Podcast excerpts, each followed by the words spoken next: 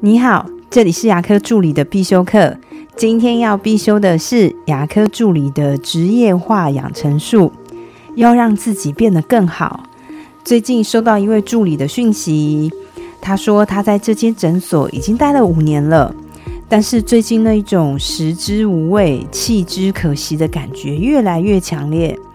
因为目前呢，诊所有点状况。主要是老板跟股东之间有些问题，还有其他比他更资深的同事，最近工作态度很消极，甚至还会推卸责任，造成新人一个一个出走，所以工作量又变得非常大。他看到好多人离开，于是他自己也想离开了，可是又会觉得，如果我在这诊所已经待了五年了，那我去别的地方，我是不是要从头做起？这样子，薪水也要从最基础开始慢慢爬。但是继续待下去，每天的压力都很大。他已经失眠了好几个月，现在甚至有心情低落的情况。听完你的处境，我真的觉得蛮心疼的。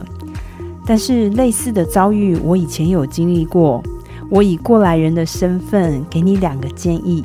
第一个，你必须要判断一下这个情况是否会改变。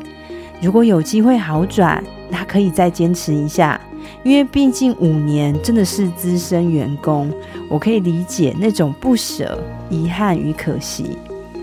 第二个，无论你是选择留下还是离开，你一定要记得，你都是为了让自己更好。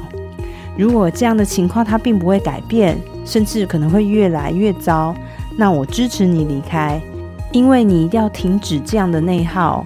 否则，你的身体跟心理都会生病的。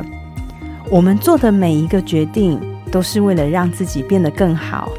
你要勇敢的告诉自己，每一个决定在当下都是最好的决定，每一个选择都是为自己更好的选择。加油哦！